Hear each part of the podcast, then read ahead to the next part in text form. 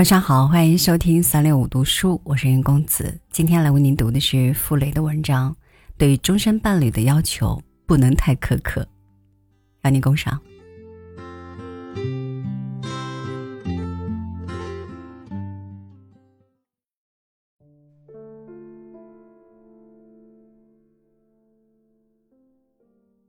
对终身伴侣的要求。正如对人生一切的要求一样，不能太苛刻。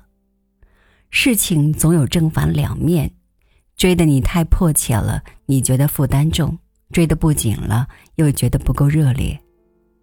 温柔的人有时会显得懦弱，刚强了又近于专制，幻想多了未免不切实际。能干的管家太太又觉得俗气。只有长处而没有短处的人。在哪儿呢？世界上究竟有没有十全十美的人或事物呢？复公自问，自己又完美到什么程度呢？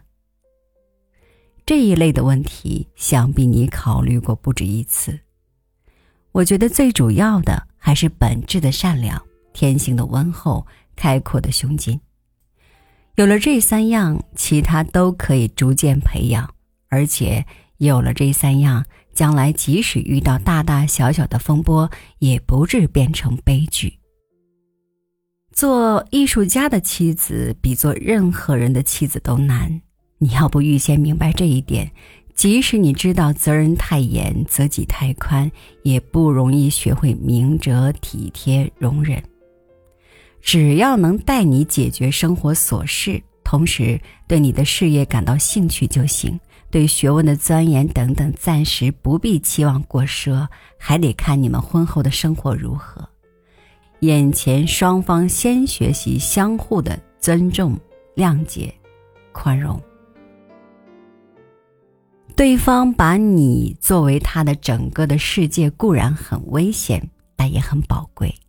你既已发觉，一定会慢慢点醒他。最好旁敲侧击，而勿正面提出。还要使他感到，那是为了维护他的人格独立，扩大他的世界观。倘若你已经想到奥利维的故事，不妨就把那部书叫他细读一二遍，特别要他注意那一段插曲。像雅格丽娜那样只知道 love love love 的人，只是童话中的人物，在现实世界中，非但得不到 love，连日子都会过不下去。因为他除了 love 一无所知，一无所有，一无所爱。这样狭窄的天地，哪像一个天地？这样片面的人生观，哪会得到幸福？无论男女，只有把兴趣集中在事业上、学问上、艺术上，尽量抛开渺小的自我，才有快活的可能，才觉得活得有意义。未经世事的少女，往往会存在一个荒诞的梦想，以为恋爱时期的感情的高潮也能在婚后维持下去，这是违反自然规律的妄想。古语说：“君子之交淡如水。”又有一句话说：“夫妇相敬如宾。”可见，只有平静、含蓄、温和的感情方能持久。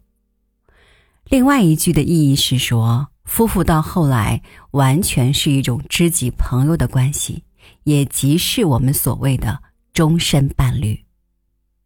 未婚之前，双方能深切的领会到这一点，就为将来打定了最可靠的基础，免除了多少不必要的误会和痛苦。你是以艺术为生命的人。也是把真理、正义、人格等等看作高于一切的人，也是以工作为乐的人。我用不着唠叨，想你早已把这些信念表白过，而且竭力灌输给对方了。我只想提醒你几点：第一，世界上最有力的论证莫如实际行动，最有效的教育莫如以身作则。